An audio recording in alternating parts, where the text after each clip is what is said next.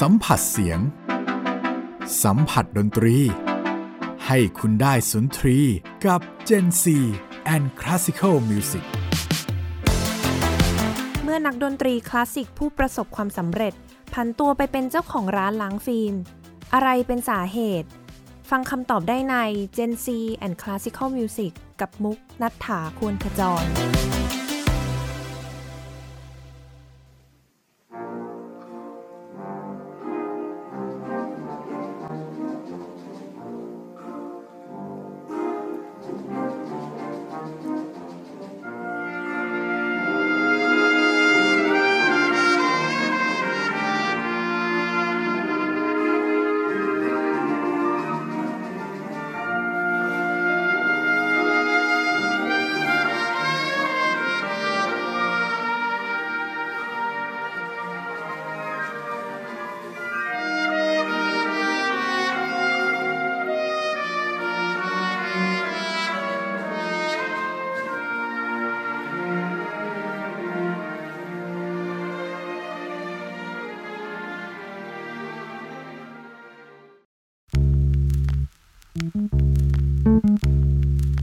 ค่ะสำหรับบทเพลงแรกที่ท่านผู้ฟังเพิ่งจะได้รับฟังกันไปนะคะ สั้นๆ ก็เป็นบทเพลงจากนักประพันธ์ชาวอเมริกันนะคะจอร์จเกิร์ชวินบทเพลง American in Paris แล้วก็จะเป็นท่อนที่โซโล่ทรัมเป็ตนะคะ ก็ต้องขอให้พี่เป้เป็นคนอธิบายว่าเป็นเพลงที่พี่เป้เล่นเองเลยใช่ไหมคะ ใช่แล้วค่ะ กับวง Bangkok Symphony เนาะใช่เมื่อ 8 ปีก่อนก็คือ2012 2012 ตอนนั้นเป็นคอนเสิร์ต ไม่แน่ใจว่าเป็นคอนเสิร์ตอะไร subscription หรืออะไรสักอย่างหนึ่งนะครับจำ conductor ก็ไม่ได้ด้วยเพราะมันก็ค่อนข้างนานแล้ว แต่ว่าก็เป็นถือว่าเป็นโซโล่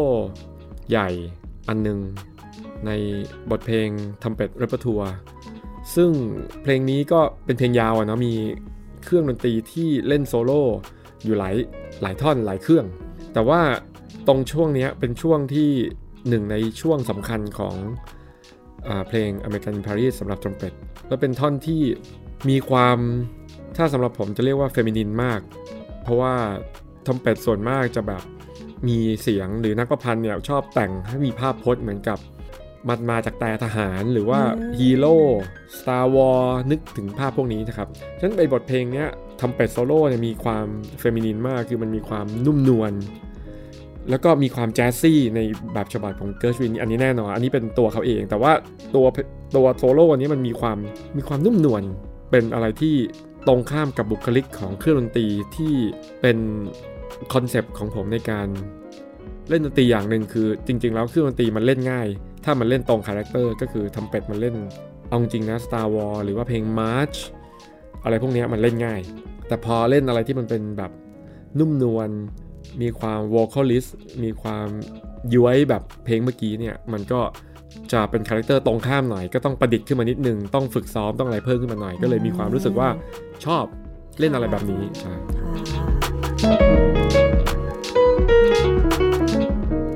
วันนี้นะคะก็ขอต้อนรับแขกรับเชิญของเรานะคะ พี่เป้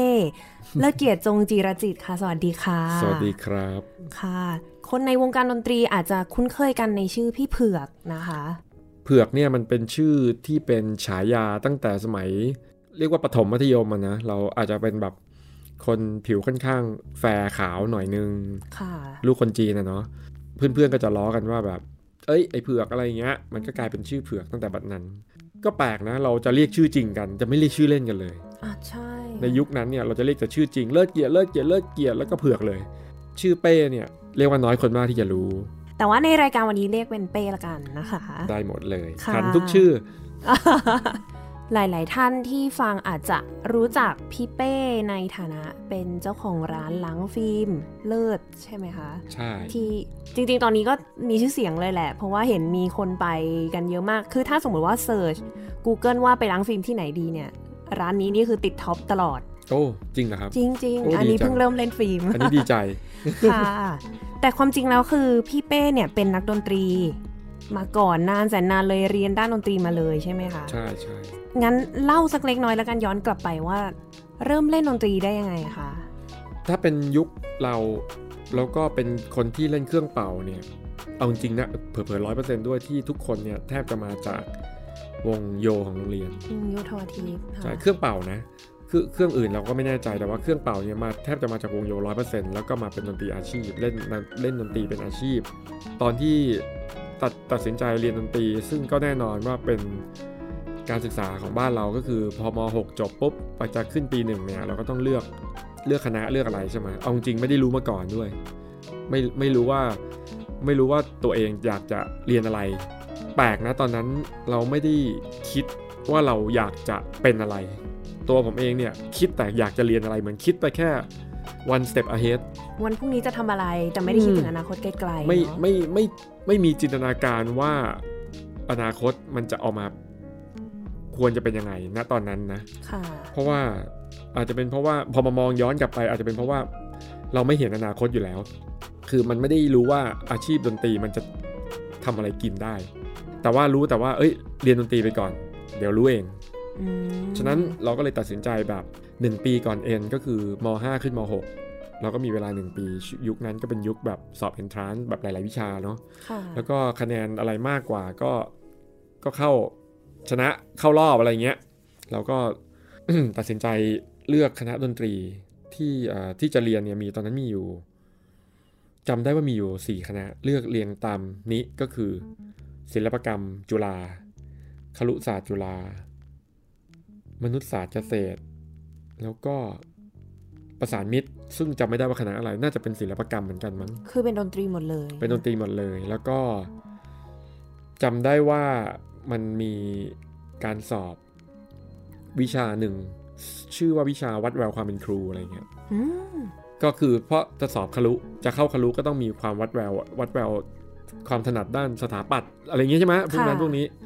เออเราก็ไปสอบ เราก็ไม่ได้สอบวิชานี้เพราะไปไปผิดเวลาอ้าวหรือไปผิดวันหรือไปผิดห้องอะไรสักอย่างอะก็เลยณตอนนั้นถ้าเกิดจะเข้าได้ก็คือรู้สึกว่าจะมีแค่ศิลปกรรม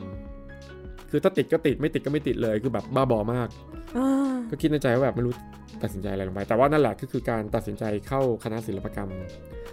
จุฬาแล้วก็ก่อนเอ็นที่ตัดสินใจเข้าคณะนี้ เพราะว่าเราได้รู้จักกับพี่ๆบางคนที่เข้าไปอยู่ในคณะนี้ แล้วเราก็เห็นภาพเราก็ไปหาเขาแล้วก็แบบ เอ้ย ดูดีอะไรอย่างเงี้ย เรียนดนตรีทั้งวันเลย น่าจะสนุกเนาะอืมเป็นสิ่งที่เราถนัดจริง ๆ ตอนนั้นไป summer ที่สิงคโปร์กันอืมม .5 ขึ้นม .6 ไปซัมเมอร์ที่สิงคโปร์แล้วเราก็พกทรัมเป็ตไปซัมเมอร์สามเดือน ไปไป summer หมายถึงว่าไปอยู่บ้านญาตินะ ค่ะ เอ้ยไม่ใช่สามเดือนผู้ผิดสามอาทิตย์ แล้วก็หยิบทำเป็ดมาเป่าแบบทุกวันวันละครึ่งชั่วโมง 20นาทีอะไรอย่างเงี้ย แล้วตอนอยู่ที่นั่นมันอยู่คนเดียวเยอะนะเราก็ถามตัวเองว่าแบบทำไมเราต้องทำแบบนี้อะไรอย่างเงี้ยมันเป็นคำถามที่ถามตัวเองแล้วก็ตอบตัวเองว่าแบบ หรือว่าเราขาดไม่ได้อะไรเงี้ยหรือว่าเรากลัวเราห่วย ถึงกลัวแบบ กลัวว่าถ้ากลับมาสามอาทิตย์แล้วไม่ได้เป่าเลยเนี่ย กลับมาอยู่ในวงแล้วมันจะเป่าสู้ น้องๆไม่ได้ มีความอีโก้กลัวพังกลัวหน้าแหกกลัวอะไรก็แล้วแต่ก็เลย เอาทำไปไปซ้อมเนี่ยทำไมเราถึงทำแบบนี้ค่ะ นั่นเป็นเวลาที่เราตัดสินใจเรียนดนตรี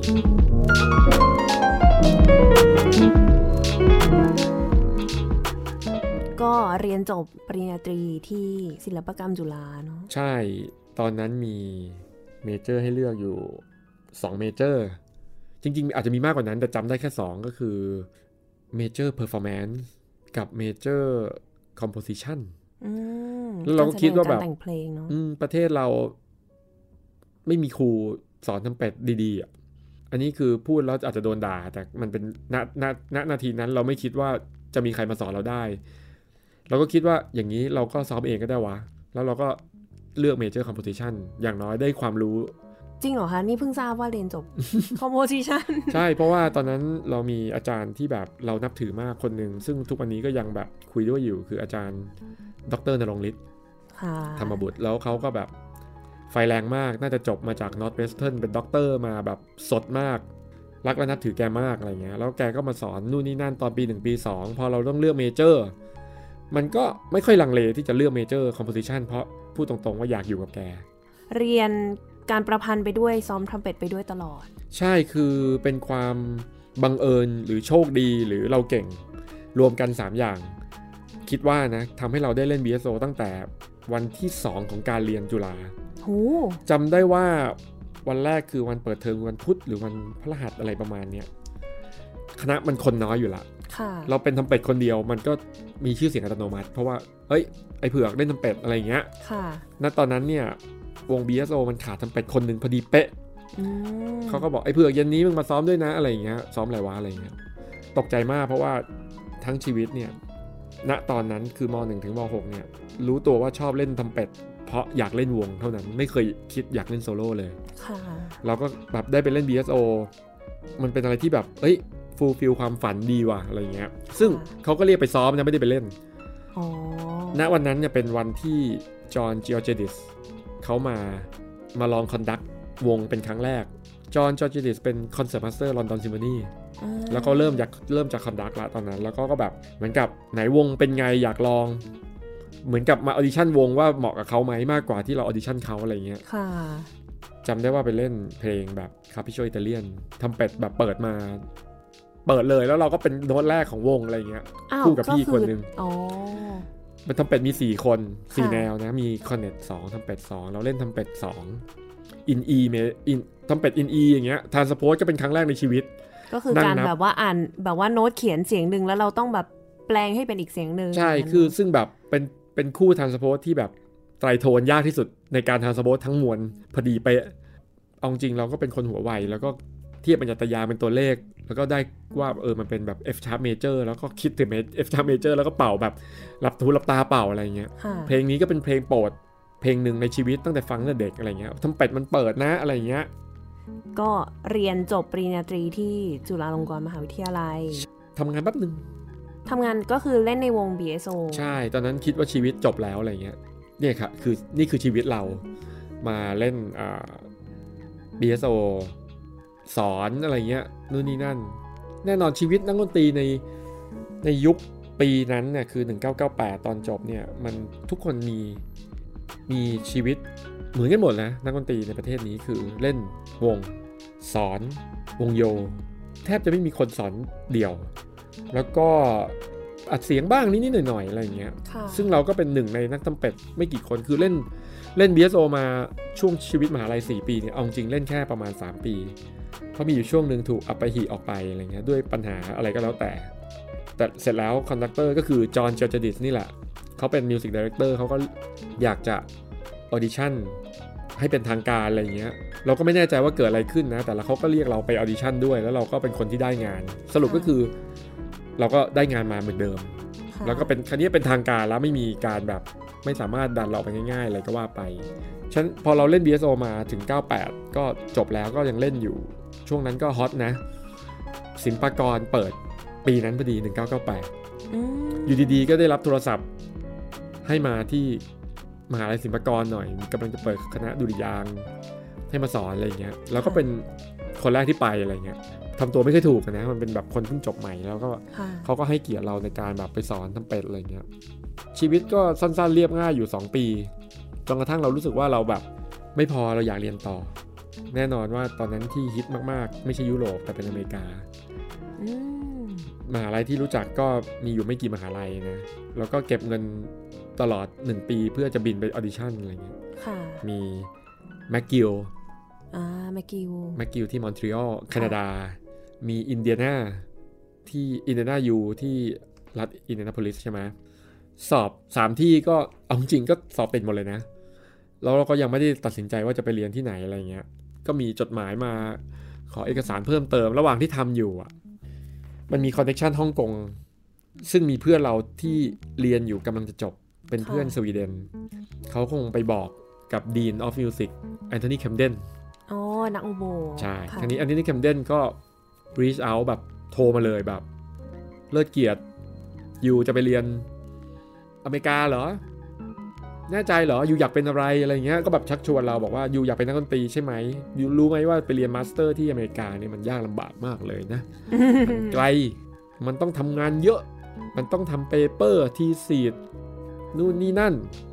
มาเรียนกับเราเถอะ เพราะว่าตอนนั้นเขาเป็น dean ที่ฮ่องกง Academy for Performing Arts ฝั่ง ดนตรีเขาก็บอกมาเรียนที่เนี่ยฟรีหมดเลยอืม2คือเขาจะให้บ้านเราด้วยโอ้คือให้อยู่ฟรีด้วยค่ะ3คือมีเงินเดือนให้ด้วย พูดตรงๆว่าตอนนั้นที่เราเป็นเด็กเนี่ยเราค่าใช้จ่ายมันสำคัญนะนะเราไม่อยากที่จะรบกวนทางบ้านค่ะก็คิดว่าเรื่องเรียนดนตรีมันเป็นสิ่งที่เราเลือกเอง เราก็อยากจะจัดการเอง ถ้าเกิดได้เรียนฟรี แต่ว่าเรียนที่ฮ่องกงเนี่ยมันไม่มีดีกรีอะไรเลย มันเป็นการเรียนแบบดิพมา Diploma ทั่วไปมันไม่ค่ะมี master แต่เขาก็ชักชวนเราบอกว่า you อยากเป็นนักดนตรี you จะเอาดีกรีไปทำไม ก็ถูกเนอะอ่าณณเขาตอนนั้นเนาะเขาพูดไม่ผิด แล้วเราก็ไหลเข้าไปเลยแบบปี 2000 ก็ไปเรียนฮ่องกง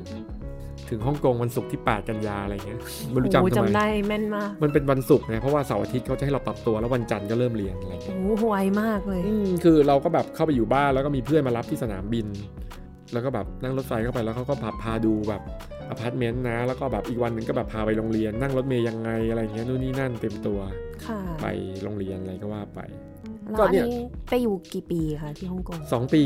ค่ะจริงๆเขาให้ทุนปีต่อปีด้วยตอนแรก แล้วเราก็แบบปีหนึ่งมันไม่พอนะอะไรเงี้ย เราก็ไม่กล้าขอเขาก็ไม่ได้พูดอะไร ว่าจะให้เราต่อ ไปคุยกับเขาเขาก็บอกเอาดิอะต่อง่ายอย่างนี้เลยเหรออ่าก็เลยแบบอยู่ต่ออีกปีหนึงก็เลยกลายเป็น 2 ปีค่ะ2ปีที่มีประสบการณ์เยอะนะ เพราะว่าเดือนแรกที่ไปก็เล่น Hong Kong Phil เลยเหมือนกันโหคือเขาอาจารย์เราเป็น principal ฮ่องกงฟิลค่ะเออใช่ตอนที่คุยกับ Anthony Camden เราต้องต่อรองนะ ว่าแบบเราไปแล้วเรา make sure ว่าเราจะได้เรียนกับ principal trumpet ของวง Hong Kong Phil เราจะไม่เรียนกับคนอื่น ต้องแบบครูที่ดีที่สุดเท่านั้นใช่ก่เป็งนครูที่เราเลือกนะอะไรเงี้ยคือเราก็ไม่รู้เก่งสุดปะนะแต่เราเลือกอย่างน้อยเราเลือกเอง ถ้าเราจะ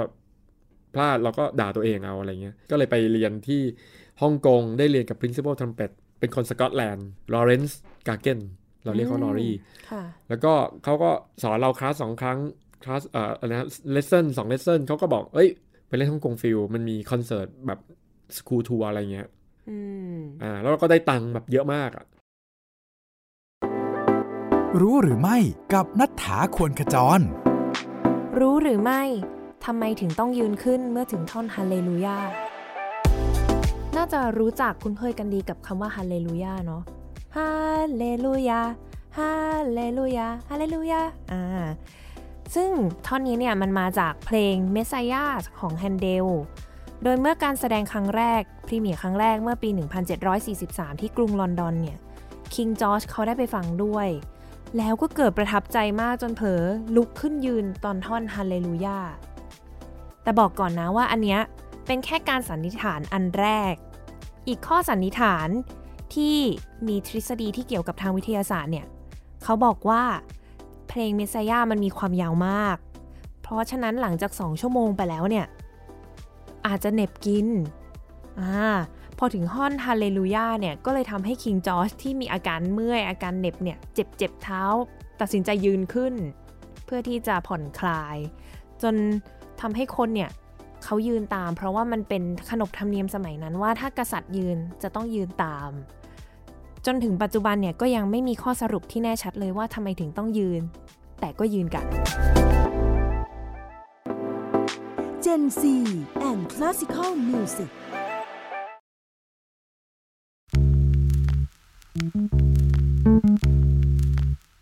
หลังจากเรียนจบกลับมาก็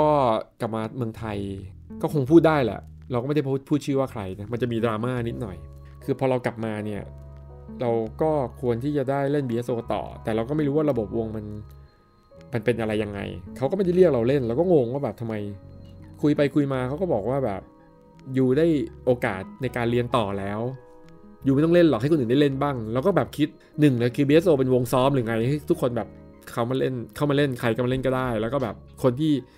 ไปเรียนมาหรือว่ามีฝีมือมากขึ้น เราเราเรารู้ตัวว่าเราเก่งขึ้นเยอะนะตอนนั้น แบบอัปเกรดมาก 2 ปีนั้นเหมือนแบบ up level มาอะไรเงี้ยค่ะทำไมเราไม่ได้เล่น แต่เราก็ไม่คิดอะไรมาก เพราะในช่วงนั้นเราเล่นฟรีแลนซ์อืมไปเล่น Hong Kong Phil บ่อยมาก แบบแทบจะเดือนละครั้งอะไรเงี้ย บินไป บินไปจะเขาจ่ายให้อย่างเงี้ย เราก็ happy อยู่ ใครๆก็รู้จักเลิศเกียรติอะไรเงี้ยมคือนักทรัมเป็ตมันมีไม่เยอะมันไม่ได้เราเก่งหรอกไอคนที่เล่นก็ได้ต้องเก่งมันด้วยมันก็มีไม่เยอะนะเล่นได้มาตรฐานค่ะโทรเรียกแล้วเขารู้ว่าเราเล่นได้เลยอะมันก็มีอยู่ไม่กี่คนค่ะที่ว่างด้วยอ๋อแล้วเราก็ว่างไงฉันก็โทรไปเรียกเราก็อาทิตย์หน้าไปได้ไหมโอเค เก็บกระเป๋าไปค่ะแล้วก็ซ้อมทุกวัน เพราะว่า Anthony Camden เป็นคนพูดว่า you have to be always ready อืม เราไม่รู้หรอกว่าโอกาสมันจะมาเมื่อไหร่ แต่ว่าพร้อมถ้าโอกาสมันมาแล้วมัน you ต้องพร้อม ซึ่งอยู่ดีๆ ก็ได้รับสายจาก BSO บอกว่าฮิโคทาโร่ยาซากิ music director กำลังจะเป็นคนต่อไปเนี่ยค่ะอยากฟังคนเล่นทั้งวงอืมปีนั้นปี 2003 ตอนประมาณตุลาพฤศจิกาปลายปี เขาก็โทรมาเรียกบอกว่าพรุ่งนี้ว่างไหมอย่างนี้เลยนะ มาเป่าให้อาจารย์ยาสกิฟังหน่อยเนี่ย always ready จริงๆ always ready ต้องพร้อมแล้วเราก็แบบสมออะไรวะเอ้ยก็ไม่มีปัญหาเราแค่หยิบทำเป็ดไปแล้วก็หยิบโน้ตไปทั้งหมดอะไรเงี้ยก็ไปเป่าให้เขาฟังเขาก็แบบถามเราว่า where have you been คือเหมือนกับประมาณว่าแบบ ไปอยู่ไหนมาอะไรเงี้ยทำไมไม่มาเล่นอย่างนี้หรือเปล่า อืมคือเราก็แอบฟ้องอะ นิดนึงอะว่าแบบอยู่ทางเนี้ยแหละ ก็อยู่เมืองไทยตลอดเขาแค่ไม่ให้เราเล่นอะไรเงี้ยเขาก็พูดกับเราตอนท้าย audition ตบไหล่เราอะไรเงี้ยแล้วก็บอกว่า you are the next principal trumpet อะไรเงี้ยอืมเราก็แบบถ้าเกิดเป็นพอดแคสต์ก็คงไม่เห็นหน้าเราตอนนี้ที่พูดแต่คือหน้าแบบ อืมพยักหน้าหงึกหงึกๆอะไรเงี้ย ประมาณว่าในที่สุดมันก็ออกดอกออกผลเนี่ยสิ่งที่เราทำสิ่งที่เราแบบซ้อมมาตลอดแบบเป็นปีๆอะไรเงี้ย ค่ะอืมก็เลยได้เล่นใน BSO BSO ซึ่งเป็นคือแปลกนะเป็นวงที่แบบเข้าออกเข้าออกบ่อยมาก ตั้งแต่ 94 จนถึง 2003 อะไรเงี้ยอ่าฮะ ชื่อเราก็เป็นแบบ principal trumpet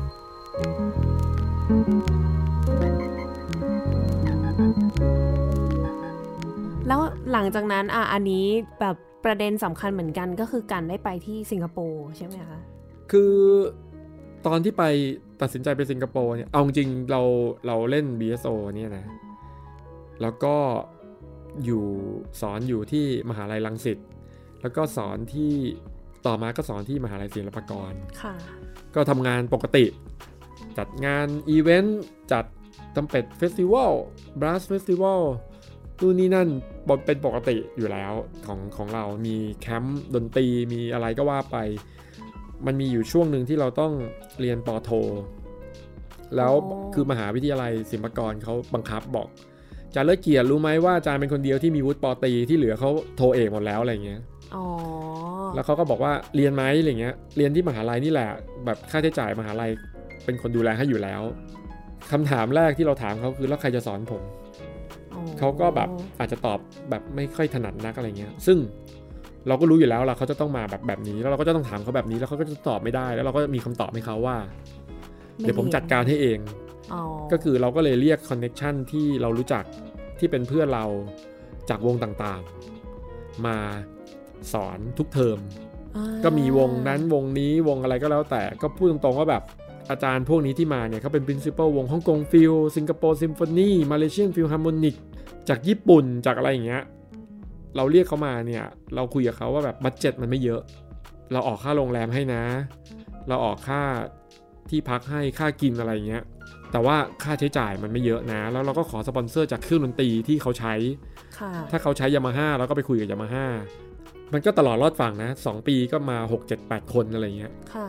ค่าใช้จ่ายมหาลัยก็ไม่ได้จ่ายเพิ่มจากที่ควรจะจ่าย คือไม่ขาดทุนเราก็ทำ budget ให้เขาเรียกแล้วอยู่แล้ว เพราะเรา คือเราเป็นอาจารย์มหาลัย เราเราเห็น budget ได้ค่ะฉะนั้นเราเรารู้ว่าเขาควรจะต้องจ่ายเท่าไหร่ คือเขาไม่ควักเนื้อเลยอืมันมันก็เป็นสิ่งที่เขาต้องการพอดีค่ะเราก็ไปขอแบบสปอนเซอร์จากเอกชนมาร่วมกันอะไรเงี้ย นี่คือจุดแรกที่เราทำให้เรามี network ในระหว่างนี้เนี่ยที่เรา ทั้งเรียน ทั้งสอน ทั้งเล่นวง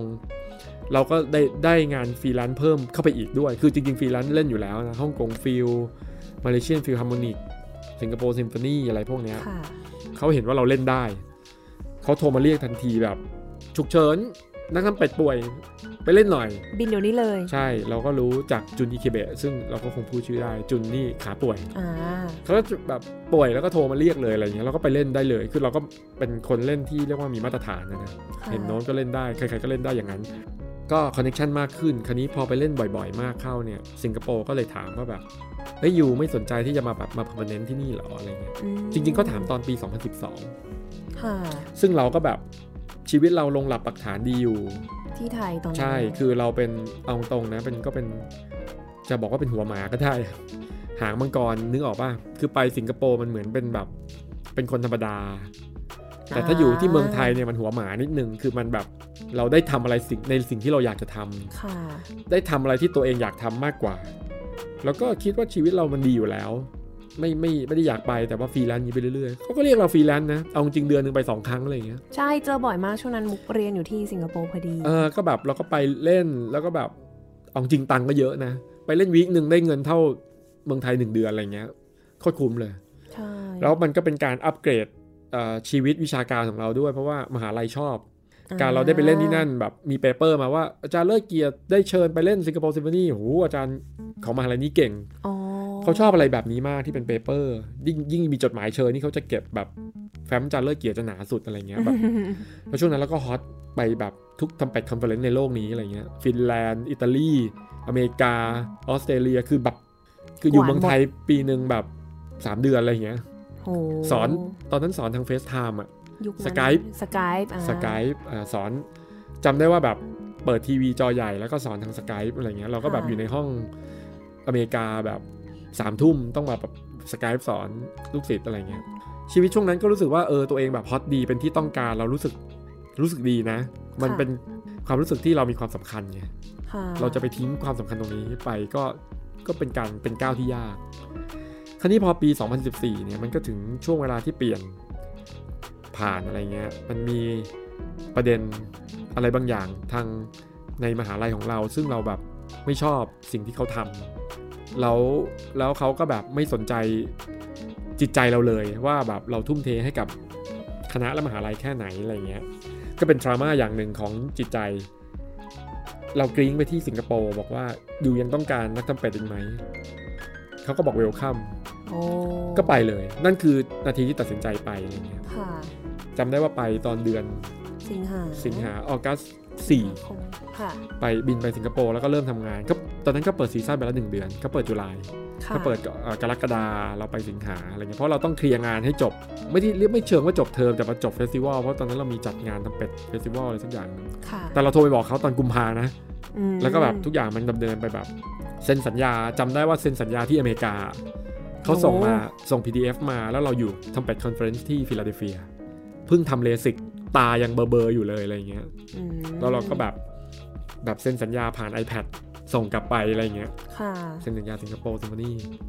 ตอนนั้นมุกจบพอดีเลย 2014 อ๋อไม่ไปถึงไม่ได้เจอกันหรือ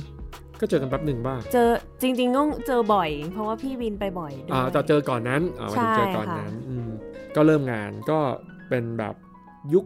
ท้ายๆของชีวิตนักดนตรีถ้าเกิดพูดถึงปัจจุบันนะค่ะก็เล่นอยู่ Singapore Symphony อยู่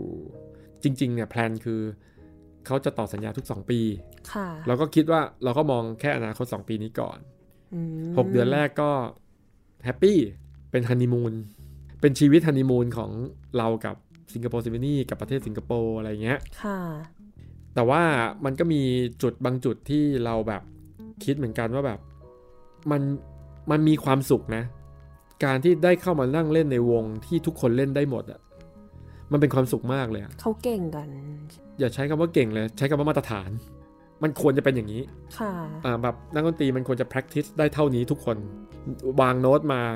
ไม่ว่าจะเป็น Mahler เบอร์2หรือว่า Mozart เบอร์40มันต้องเล่นได้อยู่แล้วอะไรเงี้ยอ่ามันต้องเข้าใจเหมือนกันว่า piano forte crescendo โน้ตตัวดำตัวขาวยาวสั้นเท่าไหร่ การสื่อสารของ conductor อะไรเป็นยังไงคือ มันมีความสุขมาก มันไม่ต้องพูดอะไรกันเยอะ ไม่พูดเยอะเจ็บคอคำนี้เลยอืมเป๊ะเลยคือมันมันมีความสุขมาก แต่มันมีความไม่ความสุข มีความรู้สึกว่าเราทำงานอืมเป็นครั้งแรกในชีวิตที่เรารู้สึกว่า เราเล่นดนตรี เพราะว่าเราต้องทำงานอะไรเงี้ยอ๋อไม่เหมือนกับตอนอยู่เมืองไทยเราเล่นดนตรีเพราะเราอยากเล่น มีความตื่นเต้นที่จะเล่นเพลงนี้โซโล่นี้จัด festival นี้มันเป็นความสุขตลอดเวลา คือไม่ไม่มีความรู้สึกว่า เฮ้อไปทำงานอะไรเงี้ยค่ะแต่เอาจริงๆต้องบอกยอมรับตรงๆ ว่าเรามีความรู้สึกว่าเราไปสิงคโปร์เรารู้สึกว่าเราไปทำงาน ทุกเช้าตื่นมาด้วยความทรมานเพื่อไปทำงานอืมทำได้ดีไหมทำได้ดีไม่มีปัญหา ไม่เคยถูกเพ่งเล็ง ไม่เคยถูกใบเตือน เอาจริงเพื่อนบางคนใน Singapore Symphony ที่ชื่อตัวดีเนี่ย trumpet เนี่ย โดนใบเตือนนะเขามอนิเตอร์นักดนตรีตลอด ใครเล่นผิดเยอะๆเนี่ยเขาจะมีใบแบบ เขาเรียกว่าแบบเหมือนกับ probation ย้อนกลับอะยื่นมาบอกว่า 3 เดือนนี้อยู่ on probation อีกครั้งหนึ่งเพราะอยู่เล่นหวย โอ้ขนาดนั้นเลย เออแล้วเรารู้มุกคิดดูสิว่าเป็นนักดนตรีอาชีพมันเจออย่างนี้ก็เป็นเครียดนะ ใช่ะแต่คือเอาจริงๆมันก็ห่วยจริงๆอะคือมันแบบมันไม่ดูแลการซ้อมมันไม่ซ้อมมันมันมันไม่ดูแลไม่กระทั่งทำเป็ดตัวเองไม่ใส่น้ำมันอะไรอย่างเงี้ยแต่ตัวเราไม่มีปัญหาอยู่แล้วเราก็เล่นได้ตามมาตรฐานสากล พอกำลังจะจบ 2 ปีแล้วก็ตัดสินใจแบบเฮ้ยเราต้องกลับ กลับไทยอะไรเงี้ยเพราะว่าพ่อป่วยช่วงนั้นพ่อแก่มาก ตัดสินใจบอกวงก่อนสองก่อนก่อนจบ 2 ปีว่าแบบอะเรากลับมาละกันอะไรเงี้ยช่วงนั้นก็กลับมาหาพ่อแล้วก็ผ่าตัดอะไรเรียบร้อย ปรากฏว่าเป็นแค่หมอนรองกระดูก ทับเส้นประสาทที่มือเท้าชาตอนแรกเราคิดว่าสโตรกอ๋อก็เลยอาการดีขึ้นแบบมาก เราก็คิดว่าเออเราสบายใจละ ประกอบกับช่วงนั้นเดือนสุดท้ายเลย ของการทำงานของสิ้นสุดสัญญา 2 ปีวงก็บอกว่า จะต่อมาขอร้องอะ่ะ อีกสักปีได้ไหมอะไรเงี้ยเพราะว่าอืมวันรงได้งาน เขาได้งานเพราะเราออกไงอ๋อเขาได้งานกดแต่เขาต้องเรียนให้จบก่อนค่ะซึ่งต้องใช้เวลาอีกหนึ่งปีพอดี ให้เราเนี่ยอยู่อีกปีหนึ่งได้ไหมค่ะเราคิดเออ why not เพราะว่าอยู่ไทยก็ยังไม่รู้ว่าจะทำอะไรค่ะตอนนั้นมันฉุกละหุกแผนมันฉุกละหุกหน่อย อยู่ไทยก็ไม่รู้จะทำอะไรงั้นไปอยู่ยังกันอยู่ที่นั่นอีกปีแล้วกันเงินเดือนก็เยอะอยู่ค่ะก็เลยอยู่ไปอีกปีหนึ่งอะไรเงี้ยใน 3 ปีที่อยู่สิงคโปร์เนี่ยเรา develop friendship ไว้เยอะมาก มันจะมี friendship อยู่2 2 cycle อะนะเรียกว่า circle แล้วกัน circle แรกคือนักเพื่อนนักดนตรี ซึ่งมันไม่ได้เยอะมากจริง ๆ แล้วชีวิตนักดนตรีคือเลิกงานปุ๊บทุกคนแพ็คของภายในหนึ่งนาทีแล้วหายสลายตัวกันแบบรวดเร็วมาก อันนี้มุกรู้อยู่ จริงค่ะ มันจะมีเพื่อนแบบน้อย กลุ่มเล็กมากที่แบบยังคุยกัน ไปกินข้าวกันไหม hang out กันแล้วก็จะมีกลุ่มที่แบบเล่นกล้องในอ่าในวงค่ะอันเนี้ยเป็นเป็นกลุ่มที่เราแบบ hang out บ้างค่ะกลุ่มกินอะไรเงี้ยไปหาอะไรอร่อยๆกินกันอ่า circle ที่สองเป็น circle เพื่อนที่อยู่นอกวงค่ะเป็นเพื่อนเล่นกล้องล้วนๆเลยอืมซึ่งเราก็แบบบังเอิญได้ไปอยู่ในกลุ่มนี้เพราะว่ามีแอดมินของวงเนี่ยเขาอยู่ในกลุ่มกล้องนี้อ่า เขาเห็นเราถือกล้องทุกวันในวง เขาก็เลยชวนเราไปอยู่ในกลุ่มเขาอะไรเงี้ยค่ะอันนี้เปลี่ยนโลกมากทำให้เราแบบใช้เวลาว่างที่เราอยู่กับดนตรีเนี่ยครึ่งเช้าเท่านั้นเนี่ย แล้วเราเหลือเวลาว่างตอนบ่ายเนี่ย เยอะมากนเยอะมาก เป็นวงที่งานสบายสุดๆ ก็เลยไปคลุกอยู่กับกล้อง 60%เป็นดนตรี 40%เป็นกล้องอะไรเงี้ย ค่ะอืมนี่คือชีวิตสิงคโปร์3ปีมันก็ develop อะไรไปเยอะนะทำให้เรารู้จัก คนเล่นกล้อง รู้จักวงการ รู้จักคนที่ใช้กล้อง แล้วเราก็แบบมีเอากล้องมา เพื่อนมันก็เริ่มแบบเฮ้ยมีไลกาตัวนี้ฝากขายหน่อยได้ไหมแล้วก็มาโพสต์ขายในเมืองไทย นี่เป็นจุดเริ่มที่เราใช้ชื่อเป้โอ้ก็แบบอ่าแบบติดต่อได้เลนส์ตัวนี้ขายกี่บาทกี่บาทอะไรเงี้ยแล้วเพื่อนมันก็ให้คอมมิชชั่นเฮ้ยดีเว้ยเท่ากับกับใช้ฟรีก็เลยเนี่ยคือเข้าเป็นกะเป็น transition เข้าวงการกล้อง เรื่องเล่านักดนตรี คือมีครั้งหนึ่งเล่นคอนเสิร์ตกับเพื่อน แล้วก็มีปาร์ตี้แบบนะเวลาไปทัวร์แล้วก็จะมีปาร์ตี้กันอะไรเงี้ยแล้วก็ปาร์ตี้หนักมากนักดนตรีก็จะค่อนข้างดื่มเยอะเสร็จแล้วอีกวันหนึ่งตอนเช้าก็แบบ ต้องมาซ้อมอะอะไรเงี้ยจำไม่ได้ว่าซ้อมหรือเล่นหรืออะไรสักอย่างหนึ่งอะแล้วเขาก็แบบยังแบบแห้งๆอยู่ แล้วเขาก็แบบผะอืดผะอมอะแบบเหมือนกับจะอาเจียนอย่างเงี้ย เอาจริงคืออาเจียนออกมาแล้วอะแบบ แล้วก็แบบอมอยู่ในปาก แต่คือมันอยู่ในคอนเสิร์ตอะมันทำอะไรไม่ได้เขาก็โอ้ยก็กลืนลงไปใหม่ อันนี้คือเครื่องอะไรคะเนี่ยทำเป็ด โอ้โหคือถ้าเป็นเครื่องสายมันยังแบบว่าไม่ได้รู้สึกแย่มาก แต่พอเป็นเคคืรื่อองกลืเป่านลงไปกลืนลงไปเสร็จแล้วเพื่อนข้างๆอะเอาตรงนะ คือกั้นหัวล้อกันอยู่อะแบบแบบไม่ไหวกันแล้วคือแบบขำมากอะคือแบบขำน้ำหูน้ำตาไหลสุดๆอะตอนนั้นอะ แต่ก็แบบสปิริตจริงๆเนาะคือมันดตรีมันอ้วกมันไม่ได้จริงๆ มันต้องกลืนอะมันต้องเป่าต่อ นึกแล้วยังขำอยู่เลย แล้วมันไม่ขึ้นมาอีกรอบเหรอคะ นั่นน่ะสิ มันน่าจะเหม็นอ้วกตัวเองเหมือนกันนะ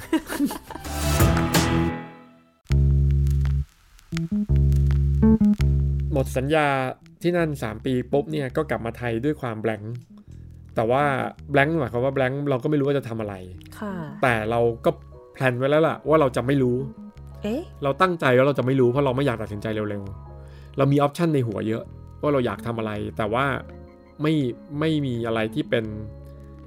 รูปธรรม อาจจะแบบตอนนั้นไม่ต้องรีบมาก ไม่ต้องให้รีบเวลาตัวเอง ถูกต้องคือพุ่งตรงว่ามันมี factor ที่ทำให้เราไม่ต้องรีบ คือเรามีเงิน พอควรที่เราจะอยู่ว่างเพราะเราเก็บมาจากการๆใช่ล่นที่เก็บงานจากการสิคโปร์เล่นที่สิงคโปร์ทำงาน แล้วเราก็อยู่อย่างประหยัดแบบไปเช่าห้องแบบ ต้องใช้คำว่าเช่าห้องในบ้านเขาอีกทีหนึ่งที่ไม่ได้แบบทั้งอพาร์ตเมนต์ไม่ใช่ของเราอะไรเงี้ยค่ะเป็นแค่เช่าห้องมันก็จะถูกมาก แล้วเพราะเป้าหมายเราคือ ตอนนั้นคือเราอยู่อีกปีเดียวก็ไปเช่าห้องถูกๆก็เก็บเงินเยอะๆดีกว่าอืมพอกลับมาเราก็แบบเอ้ยเราวางแผนว่าเรามีเงินมากพอที่จะอยู่เฉยๆฟรีๆไปเลยปีหนึ่งแต่ระหว่างนั้นก็มีฟรีแลนซ์นะาคือเราก็ยังเล่นฟรีแลนซ์กับสิงคโปร์อยู่ค่ะหรือว่าฮ่องกงอะไรเงี้ยก็เป็นปกติ มันก็มีเพื่อนเราคนหนึ่งที่ เขาแบบอ่าอะไรอะแบบทำแกลเลอรี่ art art space อะไรอย่างเงี้ยแล้วก็มีที่แล้วเราก็ไปกินกาแฟ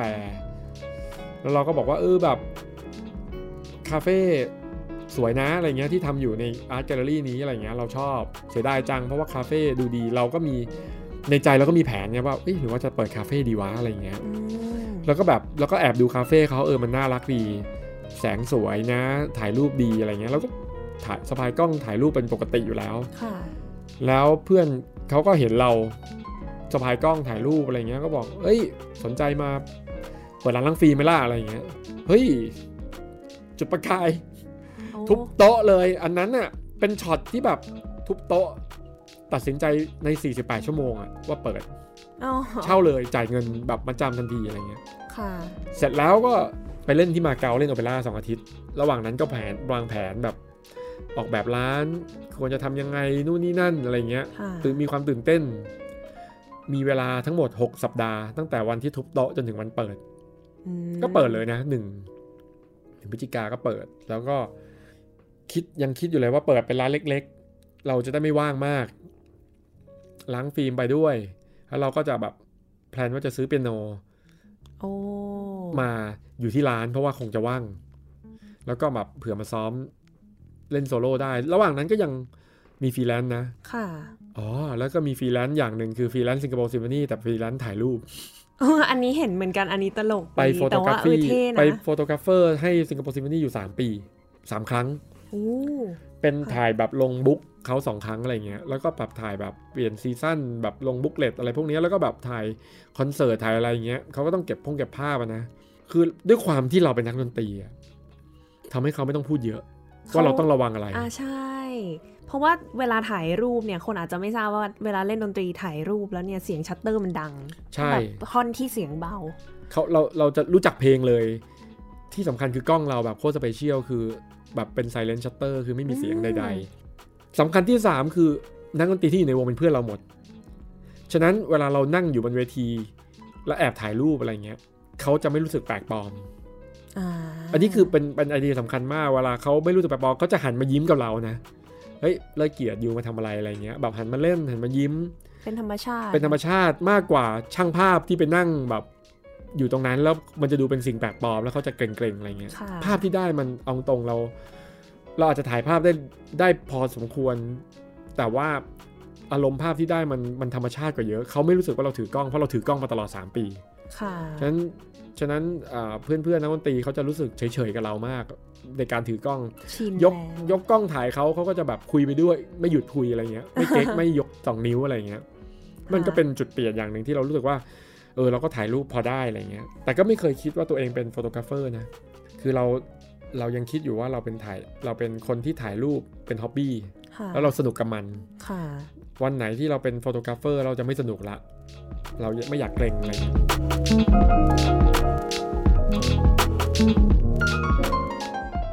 ถ้าถามถึงการทำงานตอนนี้ในปัจจุบันเป็นยังไงคะ เทียบกับตอนที่เป็นนักดนตรีแตกต่างมากน้อยแค่ไหนอะคะ อย่างแรกเลยคือเราทำธุรกิจกับคนที่กับประชากรหมู่มากอะอืมอ่าอยากให้มุกจินตนาการอย่างนี้ว่าแบบบางทีเราตลาดเรานิช มากเกินไปเนี่ยมันมันมันลำบากเรื่องการเงินนะ financially มันลำบากค่ะคือเราเล่นดนตรี ดันเป็นดนตรีคลาสสิกอืมตลาดมันก็แคบคนดูมันก็น้อย เราจะไปทำอะไรขยับขยายอะไรเนี้ย มันก็ลำบากลำบากกว่าค่ะคราวนี้พอเราล้างฟิล์มเนี่ย แล้วตลาดมันฮิต เป็นเทรนด์ขึ้นมาระดับหนึ่งเอาจริงๆมันก็อาจจะไม่ได้ฮิตเท่าร้านล้างฟิล์มมันยังไม่เยอะเท่าเซเว่นอีเลเว่นอะ แต่ค่ะแต่ร้านล้างฟิล์มมันมันเยอะพอ คนเล่นกล้องฟิล์มมันก็เยอะมากพอ ที่จะทำให้ตลาดนี้มันใหญ่กว่าตลาดดนตรีได้ค่ะฉะนั้นชีวิตพูดถึงแบบ financially พูดตรงๆมันก็ดีขึ้นอืมมันก็มีความมั่นคงมากขึ้น ที่สำคัญคือเราเป็นนักดนตรีเนี่ย เราไม่เคยเป็นเจ้าของวง การตัดสินใจอะไรต่างๆ เนี่ย มันก็มันก็อยู่ที่แบบ chairman of the board หรือว่า เราเป็น principal ทำเป็ด เราก็ทำได้แค่ทำเป็ดใช่ป่ะ หรืออาจจะยกมือได้ในการประชุมบางครั้ง แต่ว่ามันไม่ได้เปลี่ยนอะไร ค่ะ เราจะบอกว่า BSO ช่วยให้โน้ตเราก่อน เดือนหนึ่งได้ไหม พูดมา 20 ปีเขาก็ไม่ได้ให้อืมในขณะที่เราเป็นเจ้าของกิจการเนี่ย เราเราเราจะซื้อถังขยะเราไม่ต้องถามใครอ๋อเราเลือกสีถังขยะเราก็ทำได้เลยค่ะเรารู้ว่าอะไรดีกับสิ่งที่เราทำมากที่สุด เราก็จัดการแล้วก็ เราเป็นคน make decision ค่ะมันก็ความรับผิดชอบทั้งหมดก็อยู่ที่เรา ฉะนั้นเราทั้งรับผิดและรับชอบ แต่ถ้าเกิดเราตัดสินใจดีเราก็รับแต่ชอบไงไม่ต้องรับผิด อือืมมก็ถูกอืมฉะนั้นฉะนั้นการที่เราเป็นคนจัดการเองธุรกิจที่เราทำซึ่งบังเอิญมันอาจจะเข้าแกลบเทรนด์ที่แบบกำลังเป็นขาขึ้นพอดีอะไรอย่างเงี้ยค่ะมันก็ทำให้ไปได้สวย แล้วเราก็เลยแบบตัดสินใจแบบหยุดซ้อม หยุดซ้อมก็คือหยุดเล่น เลยอืมมันก็ต้องหยุดเพราะว่าเราเราจะทำให้ดีทั้งสองอย่างไม่ได้ค่ะต้องเลือก ก็คือไม่ได้รับงานฟรีแลนซ์อีกเลย ไม่เลยไม่รับจริง ๆ เปิดร้านมาประมาณปีหนึ่งปีกว่าๆเลยนะ ถึงเลิกโอ้คือก่อนหน้านั้นคือยังเล่นอยู่ตลอด ใช่เล่นอยู่ตลอดทรมานมากเลย เพราะว่าเราทำให้ดีทั้งสองอย่างไม่ได้จริงค่ะๆเราต้องซ้อมทุกวัน ตอนนี้ก็คือเปิดมาได้กี่ปีแล้วนะคะ ประมาณสามปีอืมอืม แล้วถ้าถามว่าจากตอนนั้นที่เป็นนักดนตรี ปัจจุบันเปิดอ่าร้านล้างฟิล์มเนี่ยมีได้นำอะไรที่แบบว่าความเป็นนักดนตรีอะไรอย่างเงี้ยกลับมาใช้กับชีวิตปัจจุบันบ้างไหมคะชีวิตการทำปัจจุบังานอะไรอย่างใชเงี้ย่มันแบบนึกออกมาชีวิตนักดนตรีมันจะแบบว่าเอ้ยฉันต้องซ้อมต้องมีวินัยแบบนั้นแบบนี้ ถ้ามาเทียบกันกับการเปิดมันก็ร้านมีล้างฟิล์มเนี่ยมันก็มี mentality อะไรบางอย่างที่มันลามมาได้นะ mentality ที่ใช้ใช้ ได้บ้าง ค่ะ คือมันจะมีความอย่างหนึ่งคือความเป็น OCD ของนักดนตรีเนี่ย คือแบบไม่อยาก perfectionist เออ มันไม่ยอมผิด ไม่อยากผิด ไม่ชอบผิด ผิดแล้วมันจะหงุดหงิด แล้วมันก็ต้องทำใหม่ แล้วก็คอนเสิร์ตมันคือคอนเสิร์ตคือวันช็อตอะไรเงี้ย ผิดแล้วก็ผิดเลยอะไรเงี้ย ฉะนั้นการที่เรามีความที่แบบว่าเราไม่ชอบผิดพลาดอะไรเงี้ย เราก็จะเป็นนักดนตรีมันก็จะระวังเยอะค่ะเตรียมตัวเยอะ ป้องกันทุกอย่างเยอะก่อนที่จะลงมือทำ ไอ้เรื่องเนี้ยมันมาอยู่ที่ร้านล้างฟิล์มเหมือนกัน คือเราเวลาทำเนี่ยเวลาเวลาล้างฟิล์มเนี่ยมันจะมีขั้นตอนช่วงต้นของ process เนี่ยมันห้ามผิดเลย ค่ะผิดคือพัง ผิดคืออม มีความเป็นหายนะ เป็นเรียกว่าเจ๊งบงอะไรเงี้ย ค่ะ ย้อนกลับไปได้เป็นขั้นตอนที่แบบ no return ค่ะฉะนั้นไอ้ตัวพวกเนี้ยเราต้องทำอย่างนี้ทุกวันแล้วเราก็จะสอนน้องๆที่มาทำงานในร้านเนี่ยแบบว่า ช้าได้แต่อย่าผิดค่ะ แต่ถ้าจะจะจะให้ดีคือต้องเร็วด้วยไม่ผิดด้วย แต่ว่าไม่เป็นไรคือต้องคล่อง พอคล่องแล้วมันจะไม่ผิดเองอะไรเงี้ยอืมฉะนั้นเราก็พยายามจะแบบสอน mentality เหล่านี้ให้การกับน้องๆที่ทำเหมือนการเล่นดนตรีที่ก็ค่อยๆ ซ้อมเก็บไป ใช่ใช่คือไม่ต้องรีบ แต่ว่าอย่าลืมว่าย้อนกลับไม่ได้นะ ฉะนั้นเราเราไม่มั่นใจเราก็จะไม่ไม่ต้องไม่ต้องทำอะไรเงี้ยทำด้วยความมั่นใจอะไรเงี้ย ค่ะอืมมันก็จะมี mentality อะไรบางอย่าง แล้วก็ส่วนเรื่องอาร์ตมันก็ จากหูก็เป็นตาเนาะค่ะก็เราฟังแล้วเราแบบเราได้ยินแล้วเราวิจารณ์ได้ การดูรูปดูภาพในการสแกนก็คล้ายๆกัน คือเราเห็นว่า มันบางทีมันก็ต้องแอบเดานิดนึงว่าแบบเขายกกล้องขึ้นมาถ่ายรูปนี้เนี่ยเขาจะเก็บอะไรกันแน่ บางทีมันมีภูเขาไฟฟูจิอะไรเงี้ยแล้วก็เป็นท้องฟ้าโล่งๆขั้นตอนการสแกนมันก็จะมี density อะไรบางอย่างที่แบบเวลากดปุ่มเนี่ย มันเหมือนกับปรับภาพนิดหน่อย กด density คือหมายความว่า เราปรับแสงให้มันเข้มหรืออ่อนในการสแกน แล้วกด enter เพื่อเลือกภาพเดียวค่ะฉะนั้นมุกใช้กล้องฟิล์มเนี่ยเวลาได้ภาพสแกนมาเนี่ย คือเป็นภาพที่แต่งมาจากร้านนิดหน่อยอ๋อฉะนั้นเราก็ดูแบบมีภูเขาเปล่าๆ แล้วก็ท้องฟ้าโล่งๆ ไม่มีใครเขาถ่ายอะไรอย่างนี้หรอก เราก็กด density เพิ่มไปเรื่อยๆ เนี่ย บางทีเราจะเห็นเมฆ เพิ่มมันเข้ามาแล้วภูเขามันอาจจะ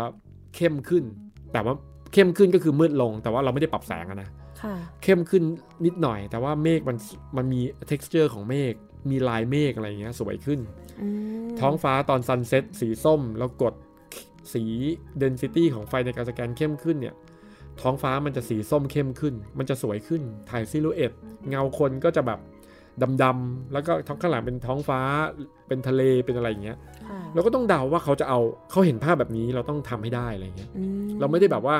ใส่เข้าเครื่องสแกนแล้วก็ enter รัวค่ะๆฉะนั้นจริง ๆ แล้ววันหนึ่งเราดูภาพแบบหลายพันภาพนะในการค่ะสแกนอะไรเงี้ยก็เป็นสิ่งที่ถูกปลูกฝังมาก่อนด้วยจากการเล่นดนตรี ใช่คือเราก็พยายามทำให้งานให้ดีที่สุด แล้วก็นำเสนอส่วนที่เป็นอาร์ติสติกก็คือการสแกนเนี่ยให้กับลูกค้า ให้เขาแบบ ชอบค่ะแต่เราก็นำเสนอในสไตล์เราอะนะเหมือนเล่นดนตรี เราไม่รู้หรอกว่าคนฟังเขาจะชอบสิ่งที่เราเล่นหรือเปล่า แต่เราต้องชอบสิ่งที่เราเล่นก่อนถูกเราถึงคอนวินส์ให้เขาชอบสิ่งที่เรา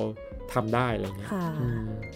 แล้วเห็นว่าจริง ๆ ก็ยังมีเป่าทรัมเป็ตอยู่ใช่ไหมคะช่วงนี้ คือช่วงนี้พอย้ายร้านมาอยู่ในสเปซที่มันใหญ่ขึ้นนิดนึงเนี่ย มันก็ มันมีอะคูสติกอะนะความเป็นนักดนตรีมันก็ได้ฟังแล้วแบบอืมอะคูสติกห้องนี้มันดีจังอะไรเงี้ยก็เลยหยิบทรัมเป็ตมาเป่าเล่นบ้างอืมเป่าเพลงที่เราอยากฟังอะไรอย่างเงี้ยค่ะไม่ใช่ไม่ใช่อยากฟังหมายถึงว่าเป่าเพลงที่เราได้ยินเพลงป๊อปเพราะเพราะๆเออเพราะดีเพลงนี้มาเป่า แกะแกะมาฟังเล่นเป่าเล่นอะไรเงี้ยค่ะเป่าเป่าแล้วก็เก็บเก็บคือพอที่เราใหญ่ขึ้นแล้วเสียงมันเพราะขึ้นมันก็เลยน่าเป่าน่าฟังแหละค่ะแค่นั้นเองก็เรียกว่าเป่า เป่าเล่นจริง ๆอะอืมอืมแต่ว่าก็ไม่ได้มี plan ที่จะกลับมาเล่นดนตรีจริงจังก็ไม่นะก็ไม่หรือไม่ว่ามีแบบแผนจัดอะไรคอนเสิร์ต มันจัดคอนเสิร์ตมันไม่ยากเท่าซ้อมหรอกใช่ไหมจริงค่ะ คือจัดคอนเสิร์ตมันง่ายมากแป๊บเดียวก็จัดได้ทำโปสเตอร์คิดโปรแกรม หาคนมาเล่นด้วยกัน ขั้นตอนที่ยากคือ ย้อนกลับมานิดนึงก็คือ rehearsal ก็คือซ้อมด้วยกัน แล้วก็ขั้นตอนถอยมาอีกก็คือต่างคนต่างซ้อม ซึ่งเราแบบ เราแบบห่างไปนานมากอะ่ะค่ะ คือสมองเราไปมัสเซลไม่เอาอะไรเงี้ยอืมกล้ามเนื้อเราจำอะไรจำได้แต่กล้ามเนื้อมันไม่มีแรงค่ะมันก็ลำบาก เล่นเพื่อความสนุกไปเนาะเล่นแบบตพับบี้สนุกๆเพลงแบบสั้นๆอย่างเงี้ยเพราะเพลงยาวๆเราเล่นไม่ได้แล้วมันหมดแรงละ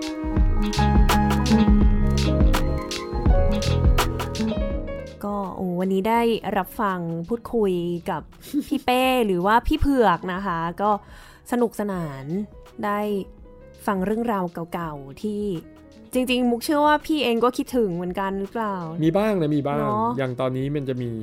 คอนเสิร์ต BSO กำลังจะเล่นเป็นเพลงค่ะโปรดเราหมดเลย ทั้งสองทำเป็คนอนเสิร์ตอ่าชอสตาโควิชเปียโนเบอร์หนึ่งค่ะแต่โชคดีเราเคยได้เล่นไปแล้วหลายครั้ง เราก็สะใจกับการเล่นของเราไปแล้ว มันมันเป็นเพลงมันนะนะค่ะเพลงอีกหนัง เพลงหนังซึ่งแบบมีแต่ทำเป็ดอะอะถูกอันนี้มันเป็นแบบใช่จริตของเราทั้งสองสองเพลงเลยคือเราชอบมันค่ะ แต่ว่าถามว่าคิดถึงไหมก็เอาจริงลดความคิดถึงลดลงไปเยอะนะ ถ้าเป็นเมื่อก่อนจะคิดถึงมากแล้วอยากเล่นวง ค่ะ แต่เดี๋ยวนี้ก็แบบเออคิดถึง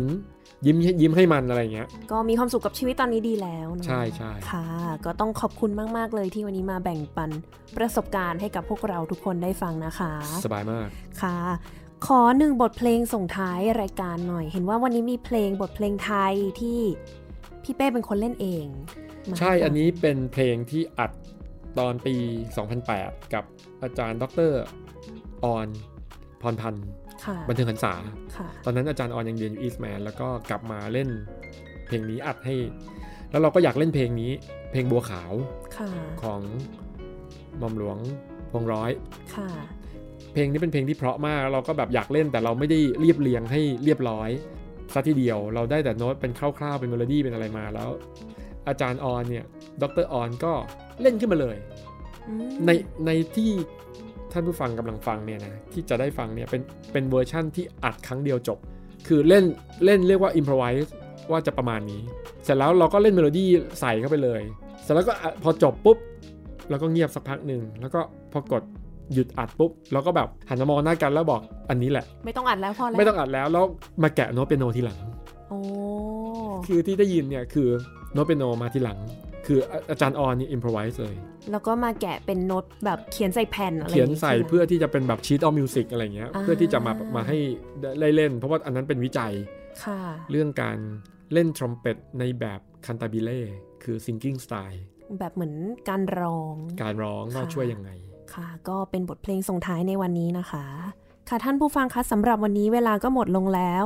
ดิฉันมุกนัฐถาคุณขจร และ เลิศเกียรติจงจิรจิต เราสองคนขอลาไปก่อน สวัสดีค่ะ สวัสดีครับ